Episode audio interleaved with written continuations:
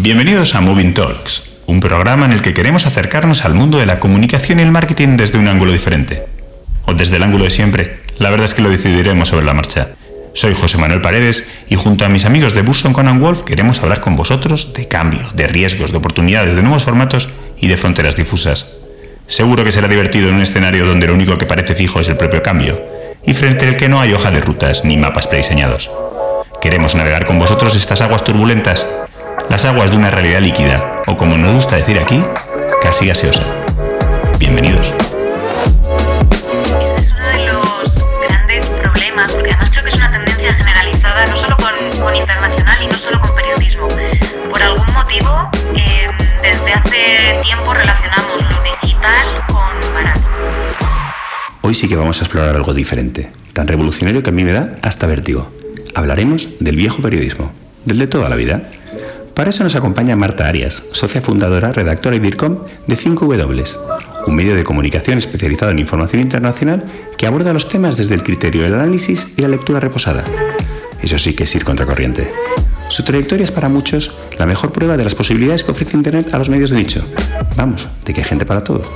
Le preguntaremos a Natalia, porque lo cierto es que combinando la web, el papel, los podcasts, las redes sociales y sobre todo un contenido de una altísima calidad, han alcanzado en solo 5 años un posicionamiento mucho más que notable. Marta, gracias por aceptar mi invitación. Muchísimas gracias por invitarme. Marta, sabes que en este programa lo que nos gusta es explorar. Eh, de hecho, creo que a vosotros también os gusta mucho explorar por la temática de vuestro, de vuestro medio de comunicación. Pero claro, explorando, explorando, de repente llego a un medio de comunicación que está con formatos muy bien tratados, em, donde requiere tiempo leer cada una de las informaciones, con mucha profundidad, con una calidad de análisis muy buena. Claro, eso frente a un mundo donde parece que se impone lo inmediato, no sé si es que estoy ante una peligrosa antisistema o, o cuál es tu truco. Es un poco paradójico, ¿no? Porque parece una gran novedad, una gran innovación hacer esto y en realidad lo que hacemos es eh, el viejo periodismo, ¿no? Que, se llama. En nuestra idea cuando empezamos en 2015 era precisamente esto, recuperar un poco lo que echábamos de menos o lo que nos gustaría hacer, porque el equipo de fundadores somos la mayoría periodistas, fotoperiodistas, y la base fue simplemente esta, vamos a crear un medio de periodismo reposado en el que pueda haber margen y espacio tanto para tratar los temas a la hora de elaborarlos como para em, editarlos, como para leerlos. Es decir, que en todo el proceso lo que se imponga sea la lentitud. Y paradójicamente e, esta cosa que es, hasta viejuna, ¿no? este viejo periodismo em, ha resultado ser muy diferente a lo actual. Sí, sí, bueno, yo creo que sois una panda de antisistemas. O sea, que, ¿eh? reposado, criterios, son unas palabras que, que, chocan mucho con, la actualidad que vivimos y sobre todo con, algunos medios sociales, las redes sociales donde la inmediatez es lo que manda. De hecho, ¿cómo convives con ese mundo? Porque entiendo que vosotros utilizáis Twitter también para daros a conocer y supongo que, que, para, que para llegar a una audiencia más grande. ¿Cómo lleváis esa, esa dicotomía? Pues la llevamos bien porque desde el principio también tuvimos bastante claro que nos gustaban todas las plataformas y todos los formatos, pero asumiendo y asimilando que son formatos y plataformas diferentes. Es decir, no puedes hacer lo mismo en todas ellas, pero todas tienen beneficios y particularidades de las que nos podemos aprovechar, que podemos utilizar precisamente redes sociales es donde nacimos en, este 2015 que te comentaba, porque cuando arrancamos no teníamos eh, ni una web, ni un espacio, ni nada. 5W se mantiene gracias a, suscriptores y suscriptoras principalmente. Y empezamos lanzando una campaña de crowdfunding eh, con una doble finalidad. La primera, la obvia, evidente, era pues eh, recaudar financiación para poder lanzar este medio que teníamos en mente y la segunda, pero quizá más importante, era ver si había una comunidad de gente dispuesta a leer este periodismo que planteábamos, ¿no? Este periodismo que, como dices, es reposado, contrario a, lo que parecía la tendencia en ese momento y sigue siendo la tendencia. Eh, y la respuesta nos sorprendió muchísimo, porque el objetivo que teníamos planteado a 40 días, que era lo que establecía Berkami y creo que la mayoría de plataformas de crowdfunding, pues en vez de 40 días lo logramos en 49 horas. Así que nos supuso pues un empujón eh, que te puedes imaginar. Al final acabamos doblando la cantidad que solicitábamos y todo esto lo hicimos a través de redes sociales, principalmente Twitter en aquel momento. Eh, por tanto, fue una plataforma pues, muy interesante para difundir, para llegar, para darnos a conocer y a día de hoy la seguimos utilizando. Eh, hemos ido evolucionando, pues antes utilizábamos a lo mejor más unas, ahora otras, pero sí que nos gusta utilizar todo esto. Mira, por ejemplo, eh, ahora mismo estamos eh, metiendo un poco de cabeza en Twitch, porque nos parece también pues, otra forma interesante ¿no? de difundir contenidos, de llegar a otra gente, de explicar las cosas de una manera diferente. O sea que sí que nos gusta también compaginar todas las velocidades. Vamos a tener que cortar la entrevista, como si es así, o sea, porque mm, me está, estás yendo mm, en contra del mundo, por así decirlo, de la, de la comunicación y además dices que sois eh, nueve socios y que montases el proyecto a través de crowdfunding, con lo cual, o sea, unos antisistemas peligrosos. Ya te digo que, igual tenemos que cortar, cortar la entrevista. Em, sí que te quería preguntar porque, claro, sí que sois un buen ejemplo de lo que se ha llamado los medios de comunicación de nicho, que es, que es em, para mí era una teoría, pero, pero bueno, se decía, oye, en este mundo tan global, si eres capaz de encontrar un número suficiente de gente que esté dispuesta a pagar por contenido, em, puedes tener una oportunidad de, de mercado. A vosotros me has dicho, os va muy bien, o sea, enhorabuena, ya lo he podido comprobar, pero, pero ¿hasta qué puntos esperabais encontrar tanta gente interesada en información internacional de calidad?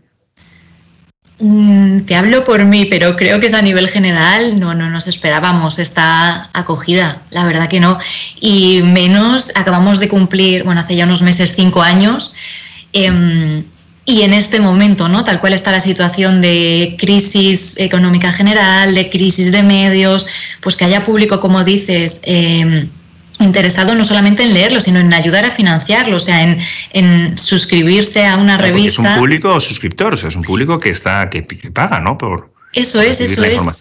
No es solamente que la lea, algunos contenidos sí que los publicamos en abierto, pero la mayoría están cerrados, entonces es un público eso que, que no solo tiene interés en leer lo que ya de por sí no sería llamativo en estos momentos de, de inmediatez y de fugacidad casi, sino que además está dispuesta a hacer pues ese esfuerzo económico para que ese tipo de periodismo de nicho, como dices, sea posible. O sea que para mí es, sigue siendo una sorpresa a día de hoy y afortunadamente una alegría. Marta, ¿por qué crees que es un periodismo de nicho? Porque claro, cuando, cuando analizas el mercado anglosajón fundamentalmente, te das cuenta que, la información internacional ocupa gran parte de la, del espacio diario de, cadenas como Fox o como la CNN, ¿no? que sería el gran ejemplo de, periodismo donde el, donde el internacional está muy tratado. Sin embargo, en España estamos hablando de nicho. ¿Por qué crees que es? Sí, lo tenemos como más segmentada, ¿no? Pero creo que pasa con casi todas las secciones. Economía ocupa la sección de economía, internacional ocupa la sección internacional y en realidad si lo piensas, em, todo está bastante interconectado, porque una noticia económica seguramente tenga algo que ver con la realidad geopolítica de un país y sus relaciones internacionales con otro y eso a su vez repercute quizá en las políticas nacionales que luego acaban yendo a, las decisiones municipales, ¿no? O sea, en realidad la conexión es como bastante evidente.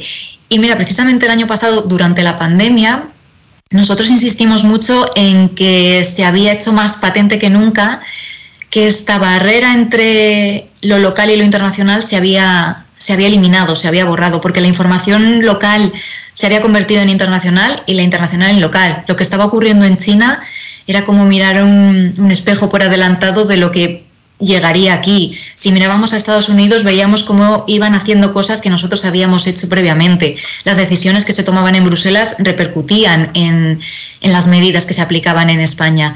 Y nos dimos cuenta de eso, que, en ese momento em, esta separación, esta barrera, esta segmentación estaba quizá más difuminada ¿no? que nunca.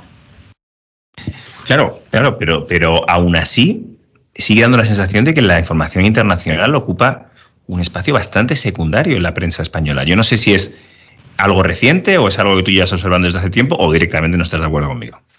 No, creo que se arrastra desde hace tiempo, no, es algo reciente em, y, creo que se mantiene. Quiero pensar que irá cambiando, irá evolucionando también por, bueno, el mundo cada vez está más globalizado, ¿no? Es que por, eh, por nuestro día a día vemos una serie a lo mejor que se ha estrenado en Estados Unidos ayer, estamos escuchando un disco de un cantante japonés que lo ha lanzado también en su país esta mañana, o sea, las barreras son cada vez más difusas. Viajamos, en este momento no, pero por lo general viajamos más que nunca, tenemos trabajos que a lo mejor eh, la oficina está no ya en otro país, sino en otro continente.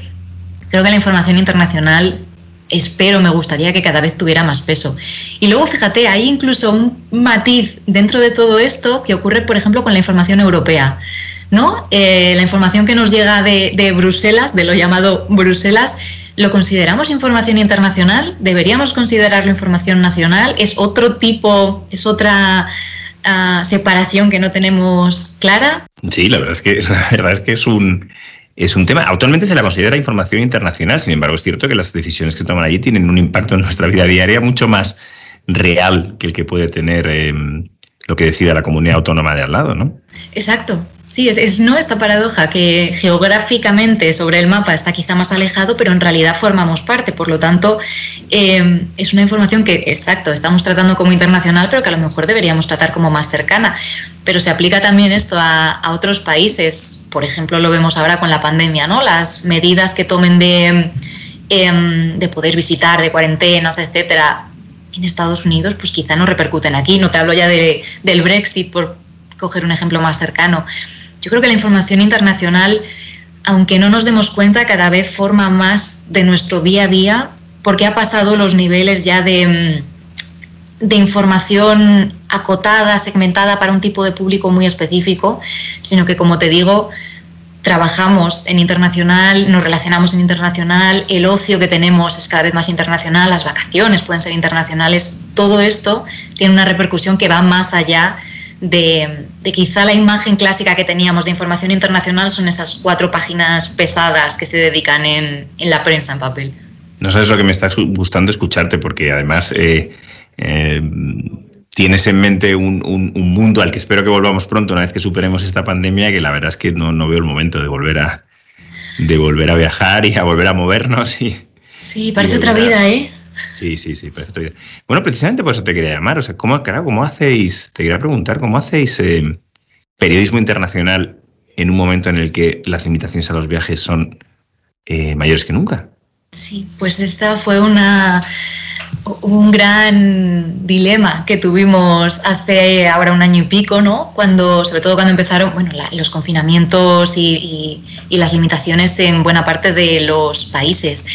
Lo que decidimos, por ejemplo, en nuestro caso, fue poner más el foco en lo que estaba ocurriendo en casa, eh, en España, en ciudades que teníamos más, más cercana. Sí que tenemos una red de corresponsales que no es que ellos vayan y vengan, sino que están en, terreno, digamos, viven allí, entonces sí que seguimos publicando crónicas de lo que está ocurriendo en Ecuador, en distinto, en Egipto, en China, por supuesto, pero eh, los que estamos aquí sí que decidimos poner más el foco esto en, en, lo que estaba ocurriendo, pues esto dentro de nuestras fronteras.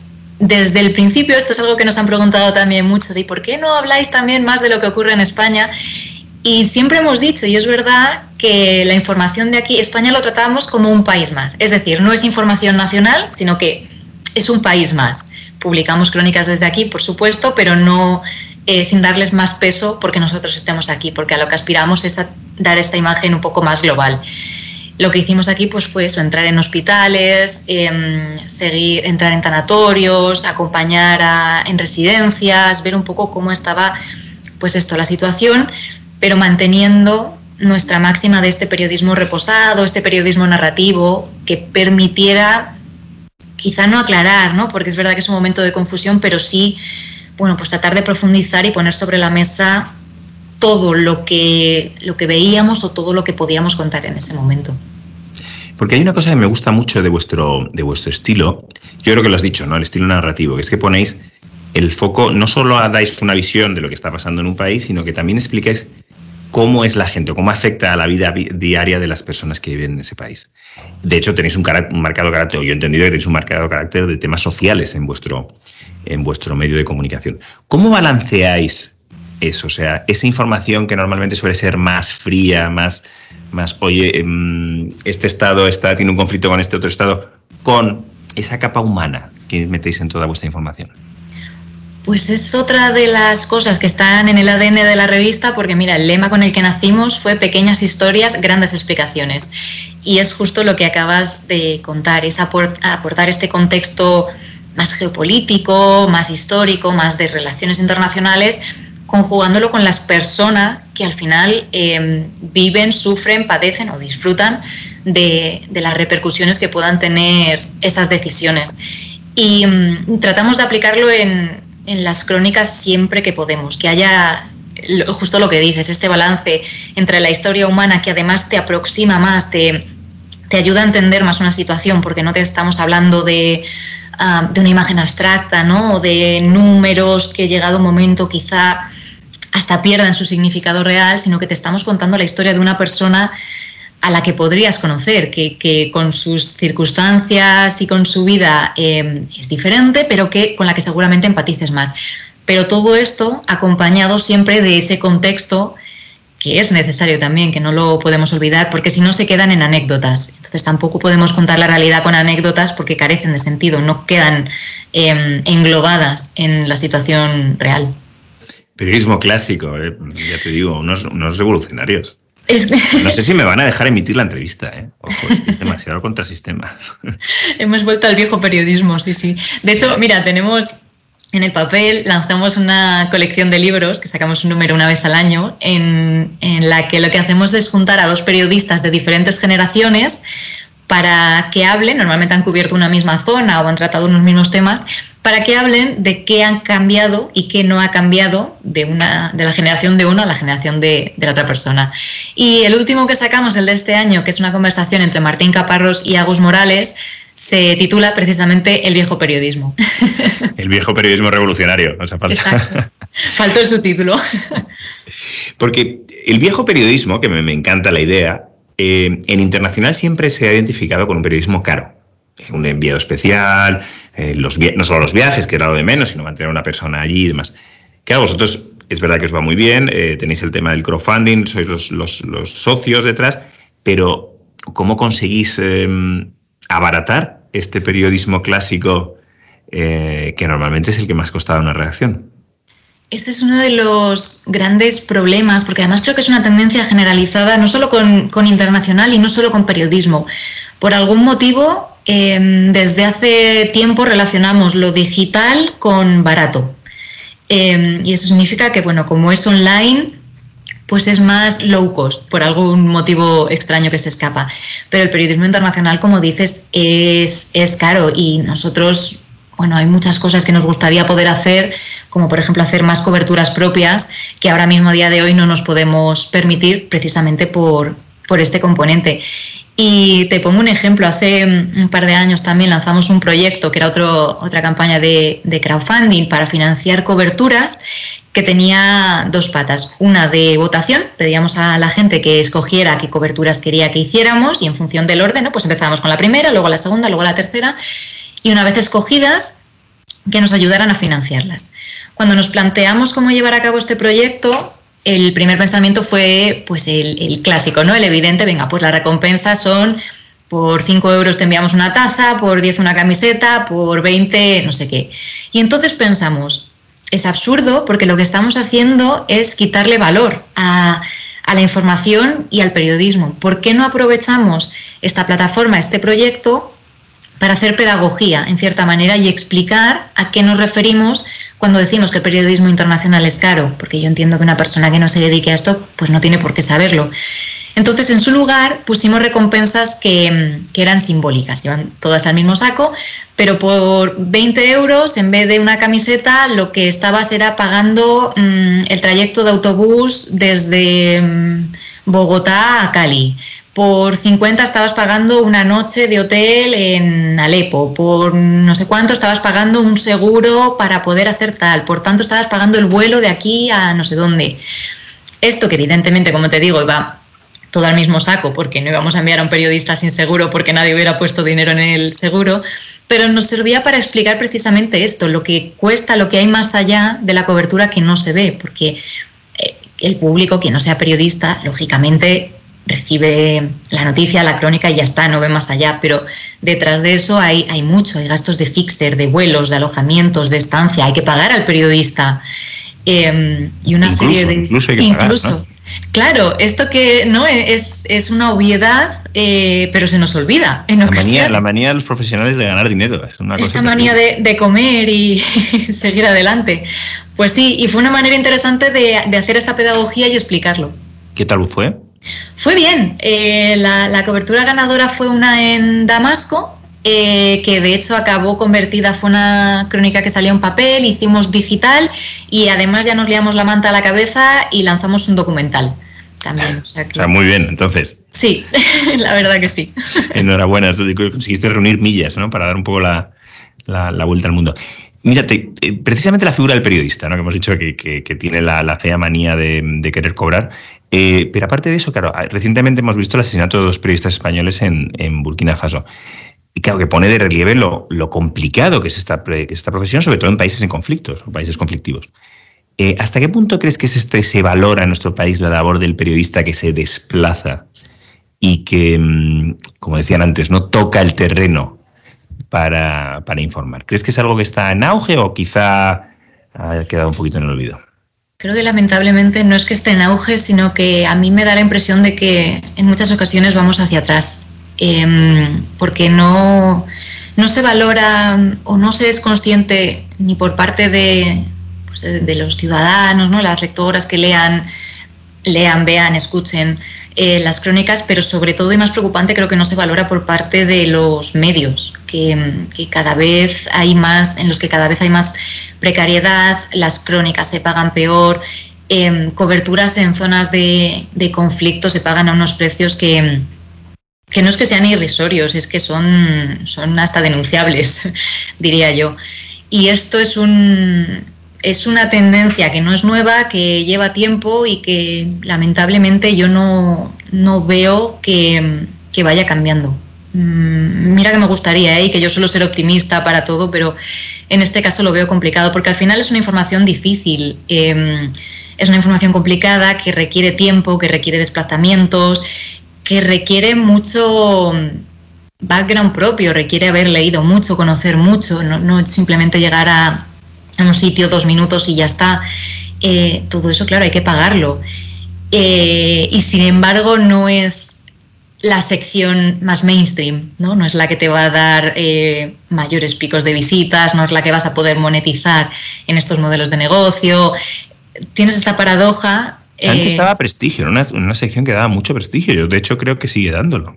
Esta era, ah, bueno, siempre o, antiguamente era como la a lo que se aferraban, ¿no? Y, yo estoy de acuerdo. Yo creo que, que da prestigio y que hay una parte de, de labor, de, misión, si lo quieres llamar periodística, de informar de este tipo de cosas que, bueno, que debería formar parte del ADN del periódico, la radio, la cadena, lo que sea, porque si no, tampoco nos podemos quedar únicamente con, lo que da visitas, porque esto ya lo hemos visto eh, en lo que ha derivado, ¿no? En todos esos clickbaits, titulares absurdos y locos, mm, no podemos ir por ahí, porque entonces sí que se desprestigia del todo que eres un optimista está claro, porque lanzarte a escribir periodismo internacional con un trasfondo social, con unos socios y apelando al crowdfunding y que además te vaya bien, yo creo que es la mejor, la mejor prueba. Mira, ayer justo tuvimos un, ejemplo, este podcast se, graba justo después de la entrada de miles de, migrantes a través de la frontera de Ceuta y Marruecos. Y claro, eh, preparando esta entrevista, mm, pensaba lo poco que en general se conoce en España la situación de un país que es un país vecino y lo va a seguir siendo mm, por muchísimos años, siglos y milenios, como es Marruecos. ¿Y por qué crees que es eso? Pero es que pasa con, Marruecos y pasa también con el tema de la migración, que es precisamente en este caso con, también con lo que va relacionado, ¿no? Esto es, en la revista también desde el principio hemos tratado de poner mucho el foco en movimientos migratorios, porque es un tema que, no solo nos parece importante, sino que además nos interesa particularmente. Y tenemos muchas veces estos debates de cómo contarlo, cómo mostrarlo, cómo ir un paso más allá para poder explicarlo, porque parte del problema de, cómo se percibe la información eh, es que vivimos en esta sociedad en la que va todo tan tan rápido, que ocurre una noticia hoy que está ocupando titulares y abriendo telediarios, pero si mañana hay otra cosa ya nos hemos olvidado totalmente. No nos ha dado tiempo no ya asimilar lo que ha ocurrido, sino a profundizar en el contexto y a entender esto, vale, ¿y esto por qué ocurre? ¿De dónde viene? ¿Dónde va? Con la migración además se añade el, el tema de de compartir mucha información sin contexto, sin nada que vaya detrás y deshumanizarla. Eh, y ocurre, por ejemplo, que para hablar pues, de movimientos migratorios, la imagen que vemos es pues es un montón de gente saltando una valla, en lugar de a lo mejor mm, pues explicar, acercar más el foco y, poner nombres y apellidos y contar qué hay detrás y, explicar por qué ocurre y de dónde viene y dónde va. Creo que todo y esto se aplica a esta información y te podría decir cualquiera. Tenemos también el tema de, Palestina, ahora mismo la escalada de violencia que está habiendo, eh, que también está abriendo mm, titulares, telediarios, informativos. Pero vamos tan rápido que, la atención irá al siguiente tema en cuanto surja siguiente y no nos da tiempo a parar, a asimilarlos y son temas complejos estos y, casi cualquiera, pero necesitamos ese impacto diario. Y esto es peligroso, no, ya por la profesión, sino porque como sociedad necesitamos estar informados para poder tomar luego decisiones formadas. Claro, pero yo creo que saber que algo se va a olvidar pronto em, puede ser un, aliado perfecto para, para aquellos estados más revoltosos, por así decirlo, porque porque saben que la crisis que marca la agenda hoy, dentro de dos días, dejará de marcarla. Y claro, eso es una, eso es una ficha más con la que jugar en el tablero, en el tablero internacional. Totalmente de acuerdo. Y es peligroso que se nos olviden las cosas y que no las recordemos y que las enterremos tan rápido. Para empezar por esto, porque se nos olvidan y, no las tenemos presentes, pero además por eso, porque no nos da tiempo a profundizar y a entender realmente de dónde viene algo que esté ocurriendo en algún punto del mundo y qué ramificaciones tiene, porque los hechos no, no ocurren de manera aislada. Marta, te quiero preguntar por otra faceta de tu, de tu trabajo, porque además de, periodista ejerciente, eres la directora de comunicación de, vuestro medio. Entonces, bueno, primero, no sé cómo lo llevas, no sé si te has vuelto loca ya o estás en el proceso de volvértelo. Eh, yo creo que ya estoy, sí. Vale, o sea, optimista. es un check. Optimista revolucionaria. bueno, es difícil, pero ¿cómo lo compaginas? Es complicado porque a veces choca, ¿no? Es, contradictorio la comunicación y el periodismo, pero bueno, en este caso como la revista e, es, propia de los fundadores, pues es verdad que se entrelaza mucho más y, y, no choca tanto como podría parecer sobre el papel, que entiendo perfectamente que parezcan dos visiones contrapuestas. Cuando empezamos al principio, como te decía, somos casi todos eh, periodistas y entonces tuvimos que repartirnos también pues las otras labores, ¿no? La parte de negocio, la parte de contabilidad, la parte de recursos humanos, la parte de... Y las fuimos asumiendo cada uno un poco en función de, pues del background que teníamos, que en mi caso yo venía de comunicación y, y bueno, me resultaba más, más cómodo, más natural incluso, y, por eso me lo quedé y es lo que estoy haciendo. Y de momento lo llevo bien. Quizá me he vuelto loca ya y todavía no, no lo tengo yo. No te has dado cuenta. Exacto, no descartemos. No, no, te has quedado con la, con la parte más bonita, yo creo. ¿eh? nos dedicamos a la comunicación, lo disfrutamos como no puede ser. Yo creo que sí, no lo digamos mucho porque a ver si me lo van a quitar, pero bueno, como ahora que no nos escucha nadie. Es un horror. Lo que sí me llama la atención y, ahora me gusta especialmente es el cuidado que tenéis con la imagen. No solo el portal, ¿eh? también está un vistazo a los libros y demás. Es un elemento muy, muy presente en vuestra, en vuestra Enhorabuena por eso, pero ¿es algo buscado? Sí, sí, sí, totalmente. Una de las fundadoras, Ana Suriñá, que eh, es fotoperiodista y es la editora gráfica de la revista. Entonces, desde el principio también tuvimos muy claro esto, que íbamos a hacer periodismo narrativo, pero el periodismo narrativo no significa que sea escrito. El periodismo narrativo puede ser, como decíamos, en audio, puede ser un, podcast, pero también puede ser en fotografía. Eh, sí que tratamos que las imágenes sean una historia en sí misma, que sean proyectos de largo recorrido, que tú viendo las imágenes ya te estén contando cómo se está desarrollando esa historia. O sea, no utilizamos la imagen como una ilustración del texto, no es un cromo que acompaña una frase, una declaración, sino que tiene, un, tiene su propio proceso de de selección, de edición, de hablar con la persona que lo haya elaborado y se mima y se cuida muchísimo. Es el 50% de la revista es imagen, el 50% de la revista es texto, digamos. Oye, y precisamente creo que antes has nombrado que querías entrar en Twitch. Eh, no deja de sorprenderme. Yo no sabía lo que era Twitch hasta que empecé este programa y, cada uno de los invitados eh, me habla de esta, nueva, de esta nueva plataforma, que la verdad es que es muy atractiva. Además de Twitch, ¿dónde ves el futuro de, un medio como el vuestro? mira, aquí contradiciendo lo que te estaba diciendo de tener una visión a largo mm, plazo. estamos acostumbrados. no, en realidad creo que sí, mira, puedo mantener un poco la coherencia porque creo que lo importante es eh, seguir pendiente de lo que vaya surgiendo, de lo que vaya cambiando y de lo que vaya evolucionando. Seguramente de aquí a un año haya una nueva red social de la que ahora no hemos ni oído hablar y que dentro de 12 meses no podamos vivir sin ella porque será parte de nuestro día a día, porque es que ya nos está pasando. Ha ocurrido con Twitch, ocurrió en su momento, qué sé yo, con TikTok, con Facebook, con Twitter, con Instagram. Hay unas que siguen adelante, hay otras que quizá pierden más por el camino. Información internacional de análisis en TikTok puede ser una triple voltereta mortal, ¿eh? Sí, lo hemos hablado también. Lo que pasa es que no acabamos. Lo que no queremos es estar en los sitios por estar. O sea, si estamos, queremos que sea porque podemos aportar algo y, podemos hacer algo, pues manteniendo el, el estándar de calidad, pero aplicado a la plataforma. Marta, en este, en este programa normalmente acabamos con una sección que es un poquito más ligera, ¿vale? que la llamamos formatos viejunos. Em, yo mantengo el nombre, además lo digo en todos los podcasts porque me gusta, pero casi nunca mm, pregunto por formatos. Y esto no va a ser una excepción. Pero claro, teniéndote aquí, y mm, no me resisto a preguntarte por eh, eh, corresponsales de película. O sea, primero pedir que me digas una serie o una, o una película donde creas que la figura del corresponsal está mejor retratada y otra en donde está peor.